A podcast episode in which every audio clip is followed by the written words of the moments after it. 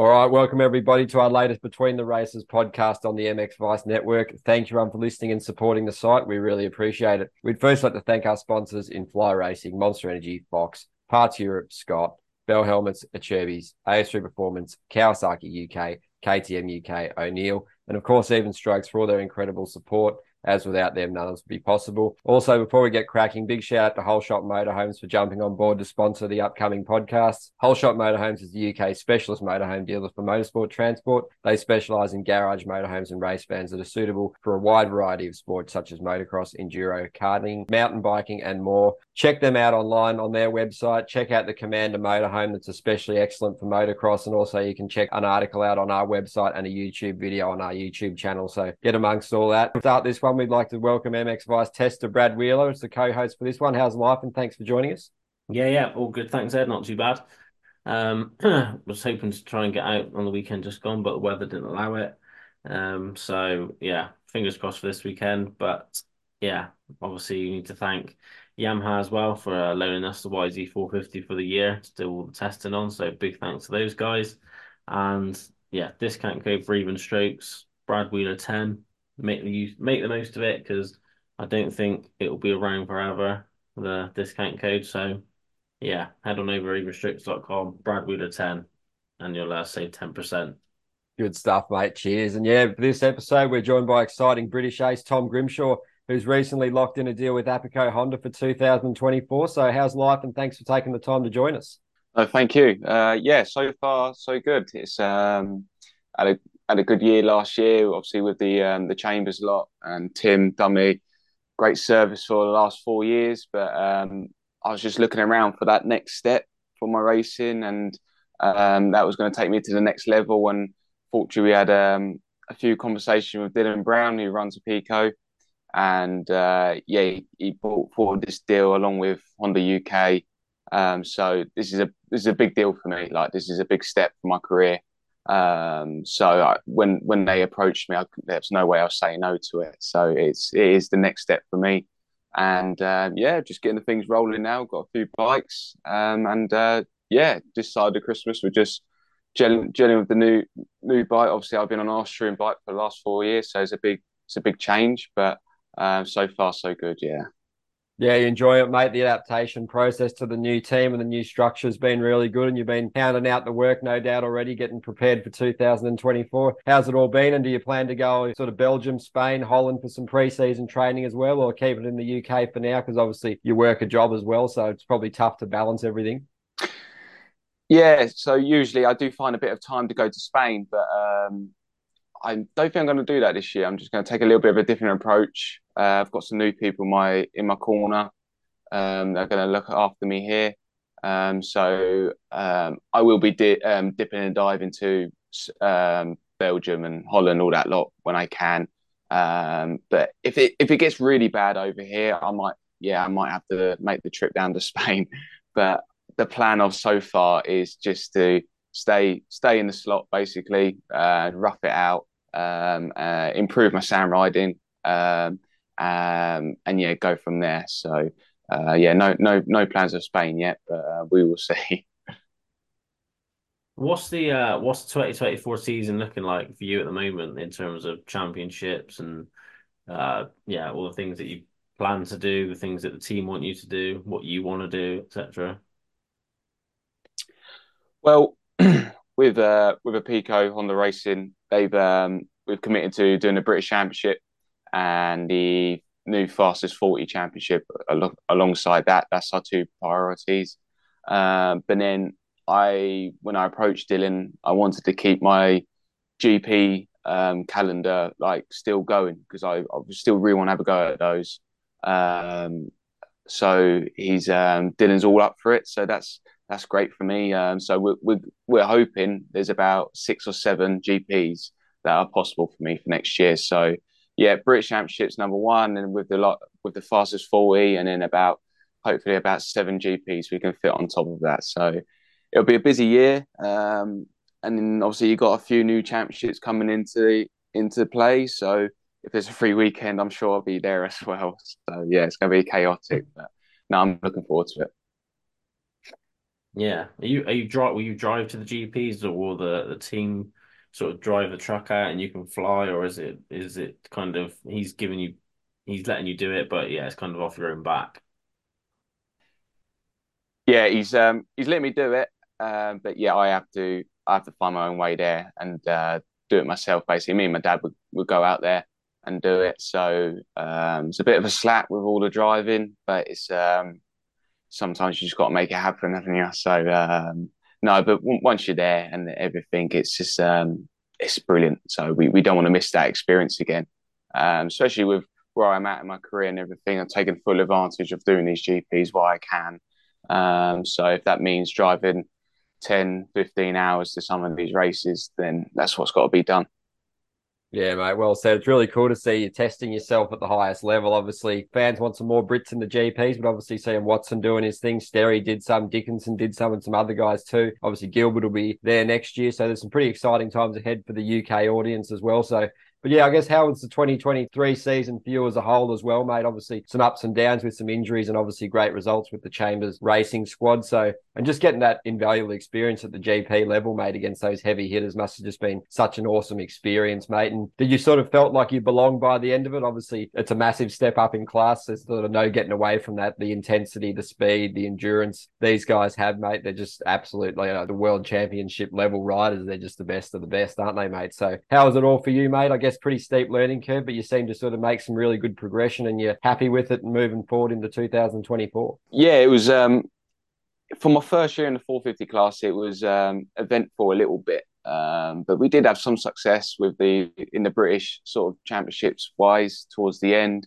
Um, I had a great start to the season, um, and then I went to do my first GP, and not not ideal your first GP, and then you crash out. But before I crashed out, I was I was running it. You know, I was doing really well. I was just outside the top twenty at the time, um, being around some big names, and it's it's still getting. Uh, I still have a little joke with that. Still getting used to looking at these names. Stop looking at the names on the back of the shirts, basically, because uh, these are guys I've been watching for years. You know, so um, I'm hoping for next year that that won't be a problem. Um, won't let that affect me, but it did did have a bit of an effect on me this year. I'm not I'm not gonna lie um, and just a little bit of self confidence, really. Um, but uh, yeah, unfortunately, I had the injury at Trentino, which was my first one, and that set me back a little bit. And then uh, got my key, uh, my teeth kicked in in Germany. I'm not gonna lie, um, but then gradually after that, we got a bit better. Like we done Maggiora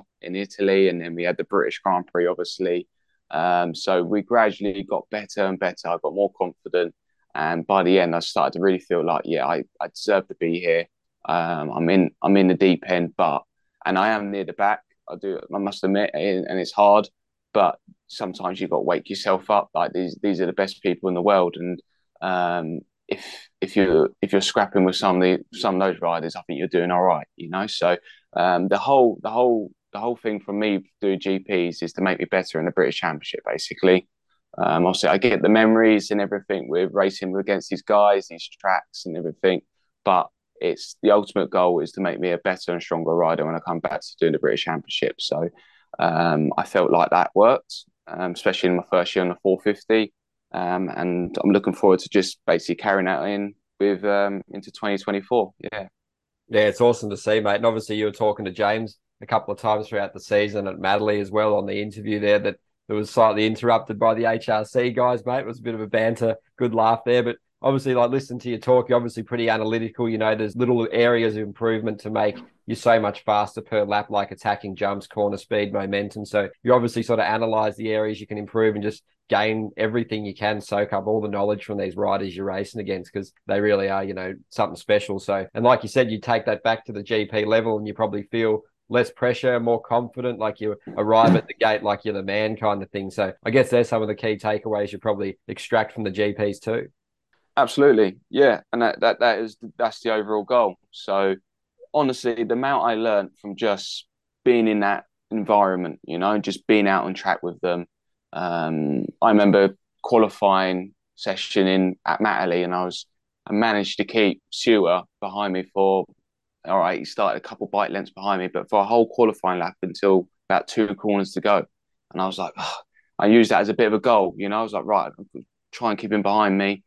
Um, and that just shows if I manage to hold him off for a whole lap, it's like then hopefully, like the next GP that'll be two laps, and then next GP be three laps. You know, gradually just get as long as I'm getting a one percent better is still improvement. You know, so as long as I'm seeing that, I'm happy, um, and I'm not far off. That's the whole thing. We're we're just fighting with tenths now. You know, and um, okay, when I go to the GPs, it's probably a little bit more than that at the moment, but when I come back to the British, you you look at the qualifying times now and lap times in the race. We're all so close, so we're all looking for these little marginal gains. So this is where I'm trying to look for those little gains, and um, I think it's working because I'm I'm watching these guys in front of me, like the Gajsers and Herlings and stuff, how they're approaching jumps, how they're approaching the corner, and it makes me think, God, I didn't even think of that, you know. So when it comes around to the next lap, I apply it and I take that to other places, not just not just that circuit, you know. So, um, honestly, the amount man I learned it just stacked up this year, and that was the whole overall goal of the whole experience. Yeah. Yeah, I think like obviously it's it's it's it'd be super easy to get demoralized going to the GPs and like you said, sort of towards the the back end of the pack, sort of scrapping for points and things, and you know like fighting your ass off and not really having a great deal to show for it. But like you said, it's it's the what you learn from scrapping with some person you've never raced in twentieth, twenty first position is like uh it's it's priceless when you go back to the British Championship and things against people that you've raced pretty much your whole career. Um and yeah, like you said, with like Herlings and Gajser and those those top top guys. It's just like they're doing, they're not necessarily doing everything way faster. Just the way they dissect the track and the lines they take. It just, yeah, they're just obviously this experience and the way they do things is like, their brain obviously just works slightly different. But if you can just pick up on like a couple of the things that they do and apply it to the British Championship, it all um it all adds up. And um yeah, like you said, it's like, it's like just a tenth here, tenth there, and like you get a top ten start at the GP, those tenths drop off pretty quickly when you're when you're hanging out in that top ten. They they suddenly drop off, and then you like confidence builds, and then you keep getting those top ten starts, and then before you know it, you're like twenty minutes into the race, and you're hanging out there in ninth, tenth, and you're like, this is fucking great. Why didn't I do, why didn't I do this before? But um, that's it. That's it. yeah, it's it's but it, obviously it's good to sort of see that you like you've got realistic goals about doing the GPs and that is the the aim is obviously still the British Championship and that's like the GPs are to make yourself better in domestic stuff. But what's um what's like the team's the team's goal in terms of um the British Championship? Are they are they like expecting titles? Are they podiums or?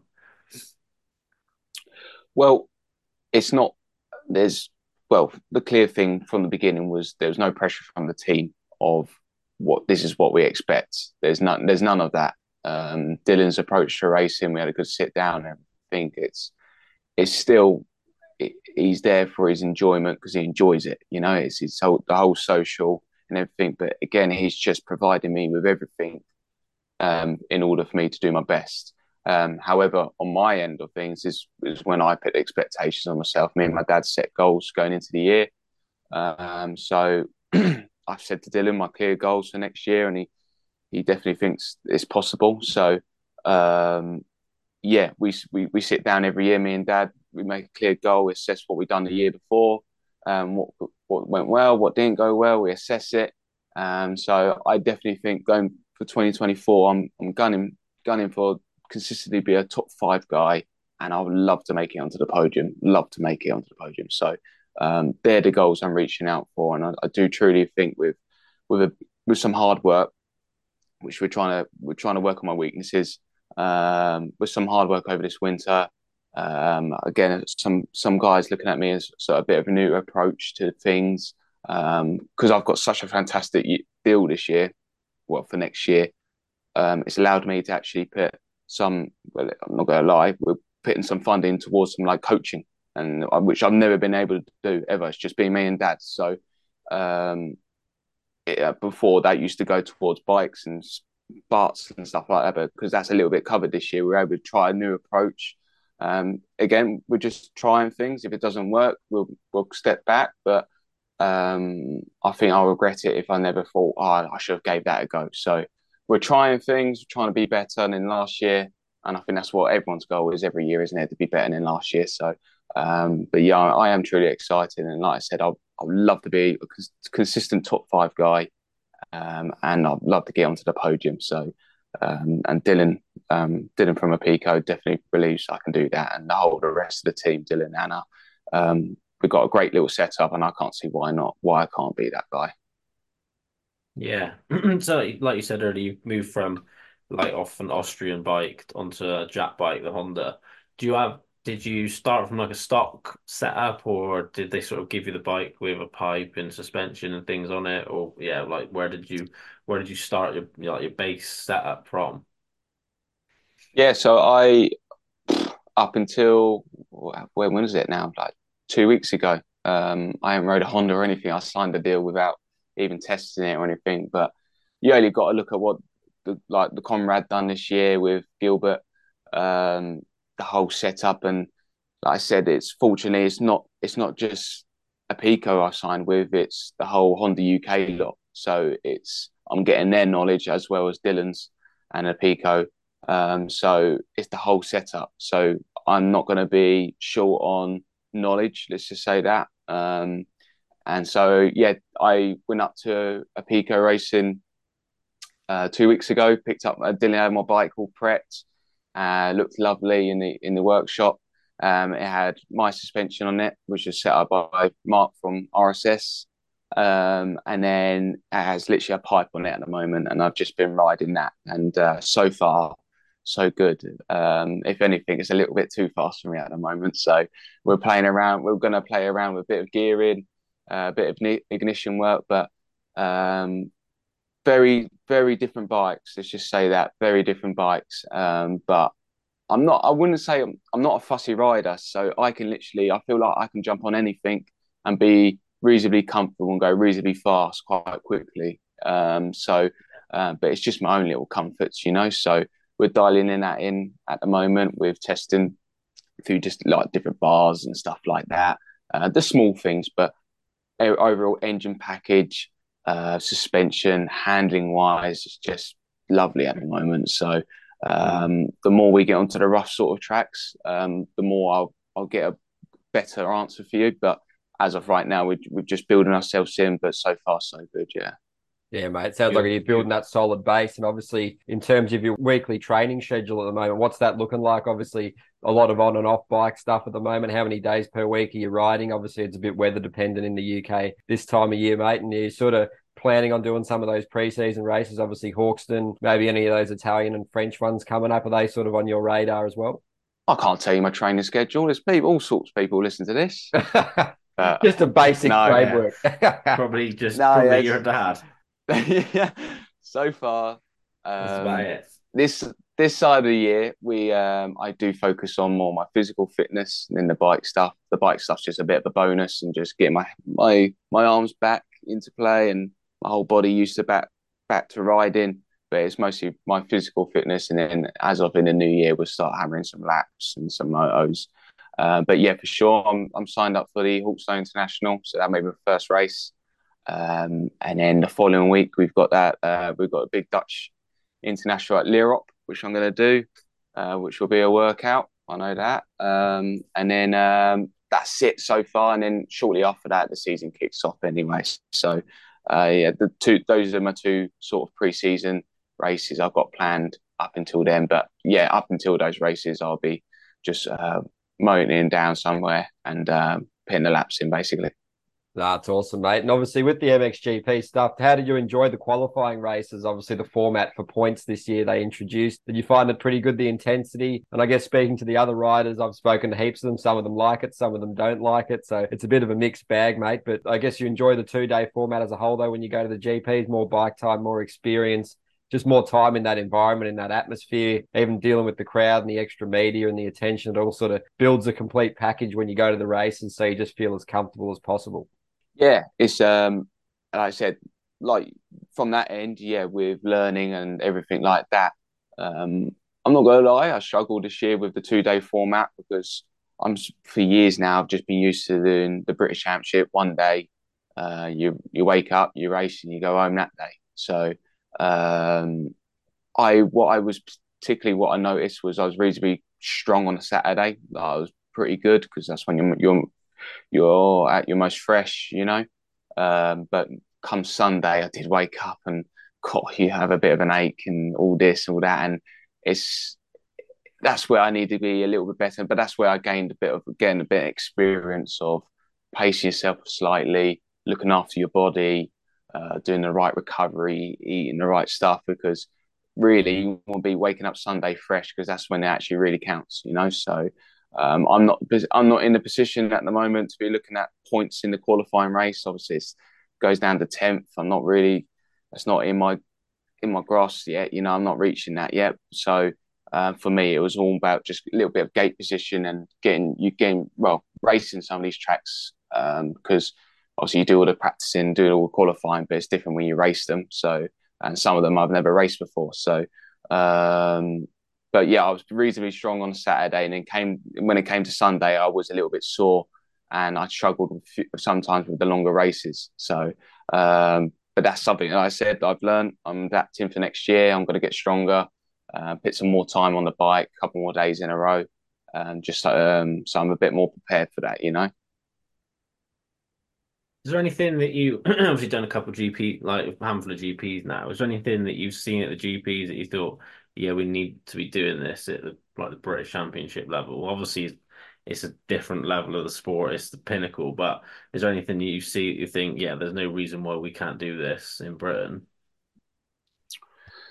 Well, we could we could start a whole whole we could start the whole thing, couldn't we? But um, I'll keep it I'll keep it basic. Um, oh, for sure. Like you, you turn up straight away. The organisation of let's just say how the pits are laid out. You know, so um, I think sometimes when you turn up to the British Championship, it's a little bit unorganised. Let's just say that. So, um, but you when you go to a World Championship, you're there's there's no faffing. Your part's here, your part's here, all in a line, all looking professional. Big teams at the front.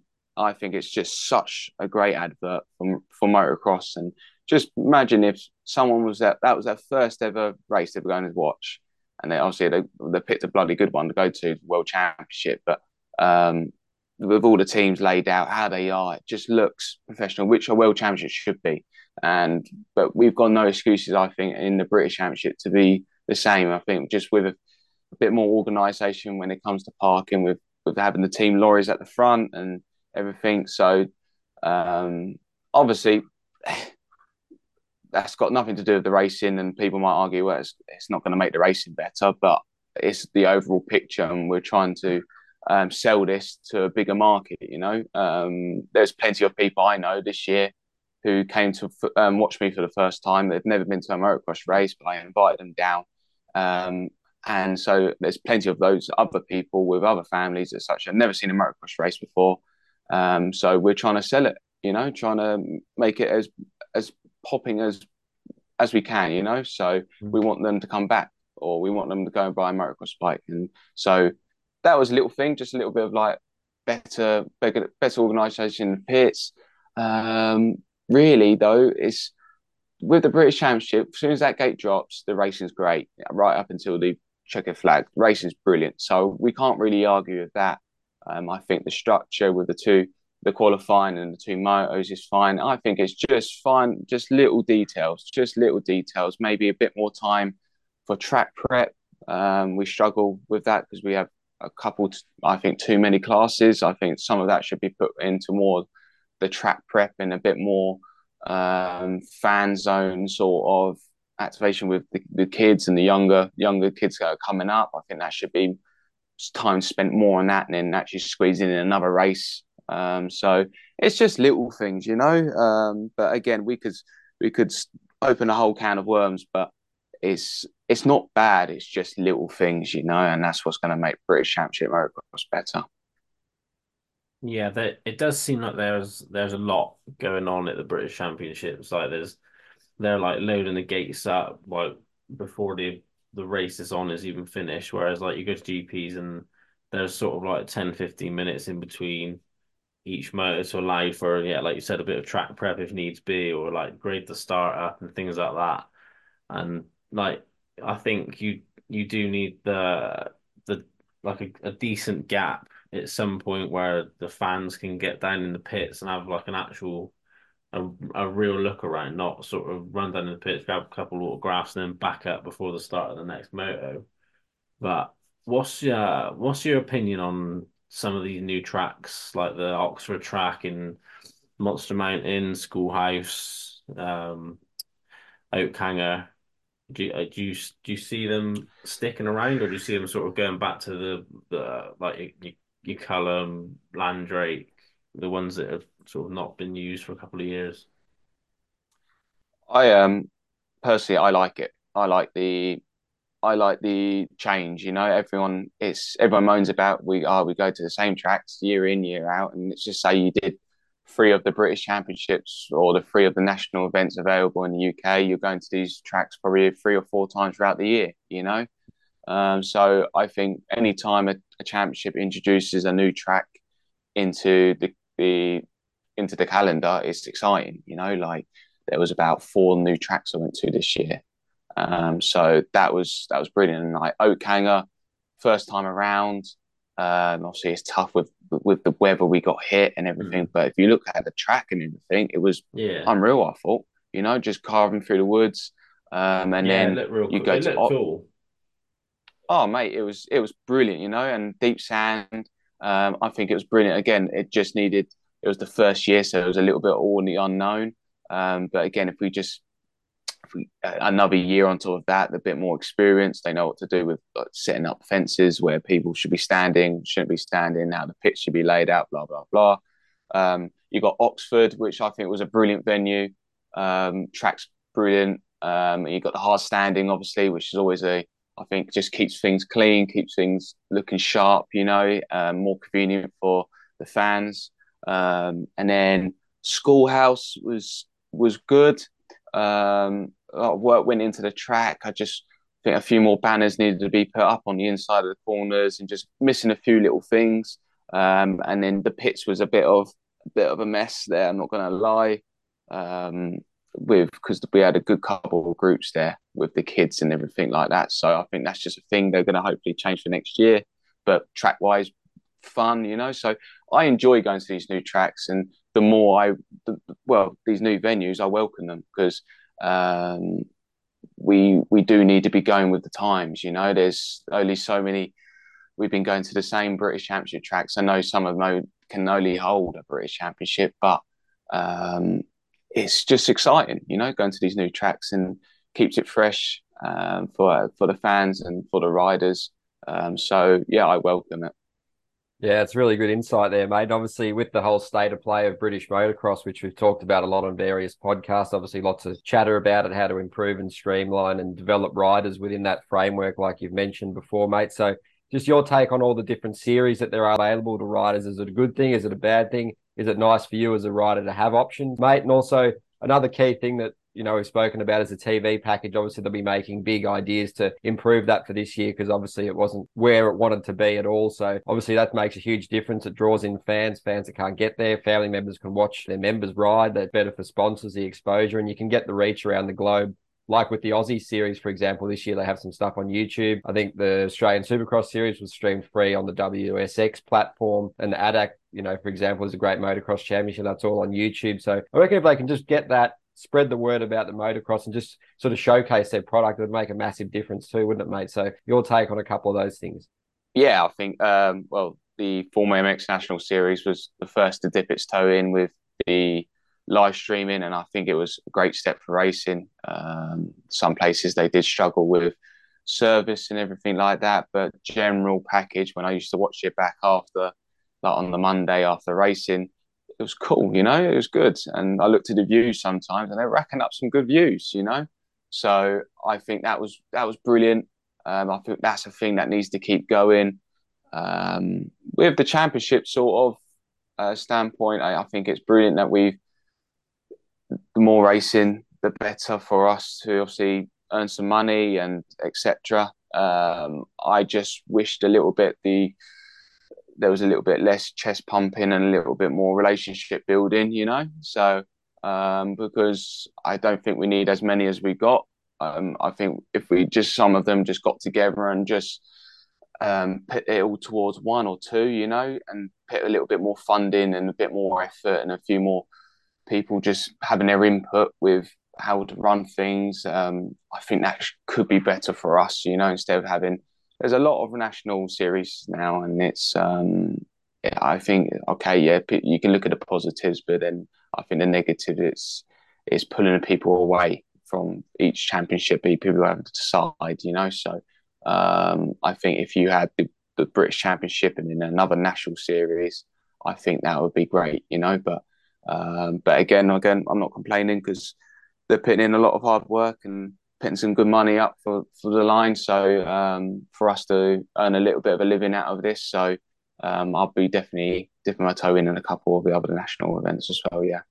Yeah, mate, that's great insight. And obviously, the suppose growing up as like you are, mate, you know, you want to go to the GPs, you want to hit the European Championships if you're a young fella. So it's really cool seeing a guy like Billy Askew doing his thing. He's a real star on the rise, and he'll be in EMX 250s next year, mate. And obviously, other guys like Bruce and Rizzy have sort of chanced their arm at the highest level too, mate. So just interesting to see those prodigies develop and see where they can take it, mate. Obviously, both the lads they all suffer injuries, mate. Across is brutal, like you have done, mate. But I guess that'd be your advice and I guess encourage these kids to sort of step out of their comfort zone and get their feet wet on the European and world stage because the learning that goes on there is just nothing short of sort of remarkable, isn't it, mate? It's just you can't prepare for it. You're not going to get the same stuff in Britain, the tracks, everything, the whole vibe. So that'd be your advice too, mate. And how excited are you about those young talents?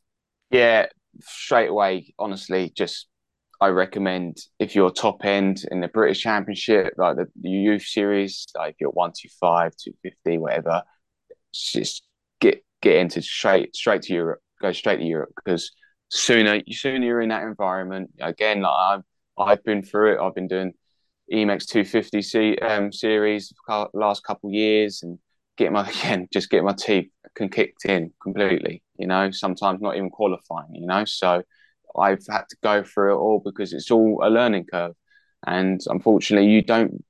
It's completely different to what we race here in the UK. You know, it's you're in your little comfort bub- bubble over here. You you know who you're racing against. You know the tracks inside out. Um, but you go there, and like I said, it's it's the best of the best. You're racing on completely different tracks. Uh, they're wider, they're rougher, they carve up differently. The format's different. Um, but if you if you can if you can um, be successful at the European stuff, you're you're doing something right. You're on the right path. But um, if there's some of these riders I don't understand why they just stick stay here. Obviously, it's diff. I get it. It's difficult with funding and everything like that. But I'll do my. If I was them, I'd be doing everything I can to get to even to the local ones like the, the French GPs, the German GPs, the ones I, I I just try and make happen. You know, um, you don't see me going to some like some of them big slaps of a drive like Portugal. Like some of them are just a little bit unrealistic for me, but you'll see me at the French Grand Prix, you'll see me at the German ones, uh, the Dutch ones, etc. The ones that are realistic, you know. And I believe with with a bit of help in the corner, they they be able to do that as well, you know. So because um, you're not going to get any better from just staying in your comfort bubble.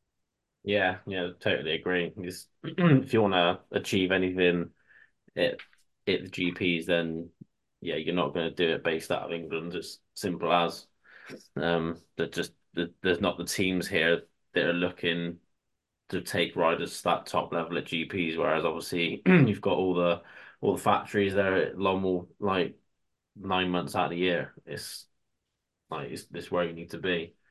Um, yeah, just sw- switching gear, switching gear slightly.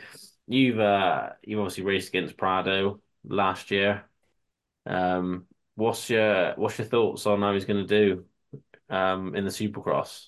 Yeah, he's uh yeah, I've I've grown up with fortunately grown up racing Prado a little bit. I've done used to do the the Dutch nationals, um, and he used to fly past me on the 85 back then, you know, and uh, him and Geerts were going at it when I was growing up. So grew up those two, and then um, um, it's funny story. If you ever speak to Prado, Prado only knows me because one year I actually nicked his number during the Dutch Championship and ever since then he, he's known me for that. So um, my dad always, um, my dad it's his mission to tell him every single GP we go to reminds him of that story. So I think he's uh, he's a bit sick of that. But um, yeah, um, but he's just a class act, and from the videos I've seen of him in America so far, he's this with someone that much talent, they're gonna be fine, you know. And from the videos, like I said, it, oh, he looks great already. So um, predictions wise, I I know I might be cutting him a little bit short here, but I think with looking at the whole field and the amount of experience those guys have got with racing inside the stadiums and with that sort of with the supercross layouts and stuff like that, I think I think a top ten result for him would be really good. I think because mm. all right, people might be going, "Oh, you're crazy" and stuff like that, but um, either like they think he's going to go and win it, but um, he might do, he might shock me. But from you look at it when you actually break it down, look at the, look at the riders and seeing what they've done and the experience they've got over him. Um, I think for the first three rounds, top ten results would be a really good like base for him at the currently until he goes full time. Yeah, but it's exciting. I, I can't wait. Yeah, do, do, is that anything you've thought about? Sort of going stateside, maybe not for the Supercross, but maybe a couple outdoor nationals. Obviously, after um, Josh Gilbert went over and had some like some decent results and sort of really got his name out there. Is that anything that sort of crossed your mind rather than the GP route? It was um, looking like a possibility for um, for next year if if I stayed where I was. Basically, Tim Tim was right up for it. Um, I wanted to dip my toe in, especially seeing a couple of the guys go over this year for for some of the rounds. Um, so I was I was trying to make it happen. Um, so um, I, but obviously I've moved on since then, and just currently where I am, really having a good stab at the, doing the GPs, uh, and then the British Championship and the fastest forty is the priority now. So uh, maybe in the next year or two, I'll look hopefully get over there for for a round or two because that that is my dream. Um, with the Supercross, I'll, I'll probably take a miss on that. Um, but um, I'd love to go and watch one. I'll, I'll, I'll do. I'll settle for watching one. I'll be all right. Yeah. What about the arena cross? We we tempt you with with that. well, it's funny. This this interview has come at a good time because I've never done it in my life uh, really cross. Um, and so I was down training in Devon last weekend, and one of the days, uh, Stephen Sword had the indoor uh, Wilden place hired out. So it's a little tight, real tight arena cross track, and I was, I'm not gonna lie, I was petrified. Um, so even when I got there in the morning, I looked at, I was, oh, this is this is out my comfort zone because they had they had a proper good decent sized set of whoops, um, had a few rhythms and stuff like that. And for someone who's never touched that sort of stuff, it was nerve wracking. Um, I haven't got the best style in the world. I, I'm, I'm full aware of that. So these things don't come natural to me. so, but um, I actually got out there, and honestly, I, I, I've had one of the funnest days I've had in a while on a bike. I, I dissected the whole track. I got it all dialed within the next uh, four or five laps, doing the rhythms, and actually I wasn't too far off, you know, like Conrad was there doing his laps for the Arena Cross Championship and he was doing a couple of things I, I could work on maybe, but for my first little stab, I was quite impressed with myself and it did actually have me a little bit thinking because um, I went to watch one of the rounds last year and just the whole setup of it all and it's something now I, I, I wouldn't mind giving a go, dipping my toe in and because I think it's one of the, like I said at the beginning of the interview, I was there's a few things on my tick list I want to do, and I'll be I'll regret it if I don't ever have a little go. You know, so possibly it won't be this year, but possibly for 2025, I might have a little look at um, look at that arena cross series because it does look like a look like a laugh until it's not. Yeah. But yeah. Uh, yeah, it, it is. It is really good. It's because you obviously you go to these cities and like Manchester and, and Wembley and Birmingham, and you sort of like you you ride during the the morning, then there's like a good sort of four or five hours of downtime where you can sort of actually you get a chance to sort of actually look around these cities and grab some food and you chat to all the other riders and it is it is a good sort of whole vibe really. I I really enjoy it. I want to try and do a couple this year if possible. But yeah, I mm. think um, yeah, if if it's something that you're even just contemplating doing, I would recommend giving it a bash. Yeah, yeah, yeah. So maybe hopefully it's 2025. You might see my little arena cross debut, and um, it'll be definitely some entertainment. I'll tell you that. But um, yeah. it'll be it'll be fun. Yeah, I get the elbows out for sure with Brad and make some pretty cool action. But yeah, just a couple more before we let you go here, mate. Obviously, we do have heaps of listeners from Australia, America, all over Europe and the world. So for anyone that doesn't know you, mate, just sort of tell us about your story, how you got into motocross, or your idols, key influences, and sort of the key milestones in your career to where you are today, mate? Because yeah, it's been a it's always a long road, mate. A lot of suffering, a lot of sacrifice, a lot of adversity. So any motocross racer and just gets to the professional level, mate. Massive body of work behind it, and so much support from family, friends, and teams too, isn't it? Yeah, so it's a long path. I'll tell you that. Um, I haven't got time to go into it all, but I, I, I got into it firstly because my my dad was actual enduro rider. He'd done some of the British Championships enduros. Um, that was more his bread and butter, and I thought I was going to go that route, to be honest. Um, but the actual UK motocross scene looked a little bit more um, for the kids anyway. It looked a bit better for me at the time, so Dad pushed me onto the more the motocross and got started that way. And then before I know it, I was doing my first season of national racing, um, and then I won I won a 65 national championship, quickly moved on to the 85s. Um, I never hanged about. I just quickly kept with the guys that were about a year or two older than me, but I just kept moving up with them. There was no no wasting time, you know. So um, it was a little bit. My first year when I went to the big wheel 85s was a bit daunting. Me being 12 years old and racing against people who were like 16, and I'm not to lie, some of them had a bit of facial hair and a a few muscles and stuff like that when I was just a scrawny little kid. That was a bit of a learning curve. Um, but then, yeah, went um, 125 for a year and then we jumped straight onto the 250, get learning that. And then it was 2019, my first um, dip in the tone, tone the water with um, with doing EMXs and um, that whole system of things. And that was my first year of actual pro racing as well in the British um, in the English Championships. Um, so done that for um, dipped my toe in with that, and then uh, 2020 I signed with Chambers for the first time, and um, obviously we went through the whole COVID thing, unfortunately.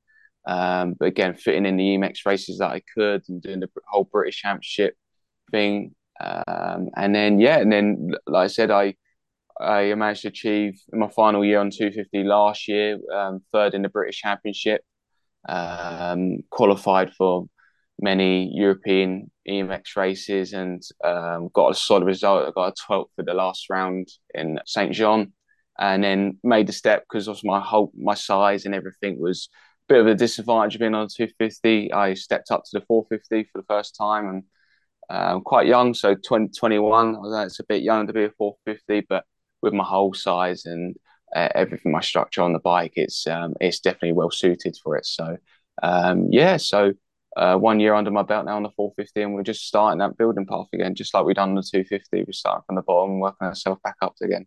Yeah, mate, it's really cool. Yeah, do it the hard way. And yeah, it's just sort of all about progression and just sort of keep making gains. And obviously, when you get to an elite level like yourself, it's more about the finer margins and marginal gains rather than huge strides. But yeah, it should be pretty exciting to keep track of your season, mate, for sure, and just see how you go because obviously you want to test yourself and massive respect for anyone that's challenging themselves because yeah, it's easy, like you said, to just be comfortable in, in your own sort of country and your own scene there, mate. So it's really cool. And I guess what are some of the key rounds you're looking at? Have you got some sort of benchmarks, some particular tracks you're looking forward to? Ones that have got penciled in on the calendar? Um, I always enjoy the French Grand Prix, so I'm looking for those. Um, I love I love those tracks. Um, most of them on the side of a hill, more hard pack sort of conditions, which suit me. Um, but yeah, for sure, they're the they're the ones that are circled in the calendar. I'll be making those happen. love the Italian rounds for some reason. Like, I'll try and make Trentino happen again. Uh, that's a magical place. That is. That's brilliant. Um, and yeah, a couple of others really. But there's, like I said, there's about six or seven. I can't actually remember them all on top of my head at the moment. Um, but there is some some exciting tracks that are coming up for next year. So um, I'm looking forward to it. I really am. But yeah, definitely the French one circled. double circled. Let's say. yeah. Is there any um any on the bucket list that you you're desperate to get to that you've not had a chance to do yet? Indonesia. Yeah. no, I'm joking. One of them doesn't look too bad. One of them looks actually no, not yeah, bad. yeah, yeah.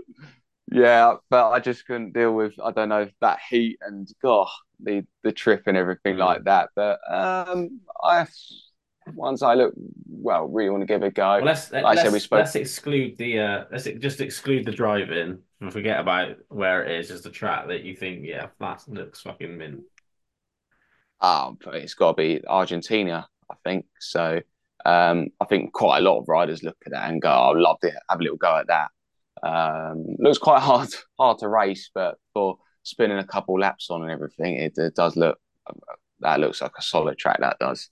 Um, yeah, that that that would be that would be one that's ideal, definitely. I think it looks too fast. I don't fancy that at all. No, Not on a No, 450 yeah. now. It's way too It's quick. it's not- it's not your Marshfield, is it? It's not your Marshfield. No, it's not. It's not near tight enough. Yeah, a lot of guys said they have issues Yeah. with that wispy soil. It's sort of a little bit unpredictable where you have traction and where you don't, and just like a few holes developing. So, you know, one thing is obviously you don't want to crash in a country like that when you're so far from home and in a different language and that kind of thing. So that's always probably playing in your back of your mind when you do those big flyaways for a lot of the riders too. Like you look at that Jeremy Seewer crash earlier in the year and he's like, I have no idea how that happened. And to walk away from that was pretty amazing, wasn't it? Yeah, yeah, yeah. It's like there's been some big crashes there, and I do agree with um it's with Brad. It's it is a fast track, but general I'd love to do. I just say I, I don't know about racing it, but I'd love to just do a, Mm. maybe a practice and a qualifying session around there, maybe. Yeah. but, um, but if they, if I, I'm hoping the GPs eventually go back to America and looking at like the Red Buds and giving another few tracks a go because there'll be there'll be other ones that I would love to do as well. Yeah, absolutely, Yeah. mate. Just before we let you go, we'll sort of give you an opportunity to say thanks to anyone you'd like to sort of shout out to. Where can all the fans follow you on social media? And have you got any vlogs drop, mate? If the budget or the time will extend that far as well? I need a media guy, so that's a call out. Anyone who wants to, obviously, have to be for free because I'm not, I'm not earning a lot of money out of this. But um, yeah, any media guy that wants to um, do some vlogs of me, yeah, for sure, they can hook me up. Um, Tom underscore Grimshaw sixteen on Instagram, um, and most of all, I've just got to thank, like I said, um, Dylan and Anna from Apico um, for signing me up for this year um, the Honda UK lot for giving me the opportunity and supplying me with bikes, etc. Um, the people that have been in my corner for for a good couple of years now. There's a few local businesses that help me, Hollywell Skips um, and City Brickwork. Uh, Scott and Eamon, they've been in my corner for five, six years now. And uh, yeah, again, sign up for another year. Um, and then obviously Mark from RSS, with suspension. Um, but then my dad, who's just obviously going to be there right until I stop. I think he's uh, he's been there since day one, and he's never gonna. I don't think he's never gonna leave. So um, maybe I'll give him the elbow one day, but up until then, I, I, do, I do need him. I do need him. I need someone to spin the spanners, don't I? So um, yeah, so that's it so far. But um, anyone I miss, I really I'm sorry, but yeah, it's looking good for next year. Awesome, mate. Yeah, I really appreciate you taking the time to have a chat to us, mate, 'cause it's really awesome what you're doing. And yeah, I'm sure a lot of fans will sort of resonate with your story, a lot of the hard work doing it the privateer style and just making it happen, pursuing the dream and chasing it. So that's really awesome, mate. And any final thoughts from you, Brad? Thanks for coming on as well, mate. What's in the works here with the testing? Obviously, the weather's playing a bit of havoc with some of the stuff you want to get done, but what's it all sort of looking like for the rest of the year? Yeah, so we had Jens come over to MX Vice offices uh, yesterday from he's from MotoClip, which is a, a new suspension tool, basically sensors on the front end and the rear end of the bike. And um, yeah, it logs your laps, tells you where the suspension's bottoming out or if it's too hard, too stiff, and then um, yeah, figures it all out. You the AI computer then tells you basically what you need to do if the your fork springs are too soft or you need to go in a couple clickers on the rebound or out on the compression like things like that. It's um yeah super clever bit of kit. So the weather actually looks not too bad this week. A little bit of rain tomorrow and then dry the rest of the week. So fingers crossed should be able to get out and um give it a go because I haven't actually really touched the suspension on the new bike yet. So it's ideal really to get that set up. So excited to get out and do that. And Yeah, and then hopefully speak to the guys at Yam and get a couple GYTR parts on board and um yeah, smash out a few reviews on those. So yeah, fingers crossed.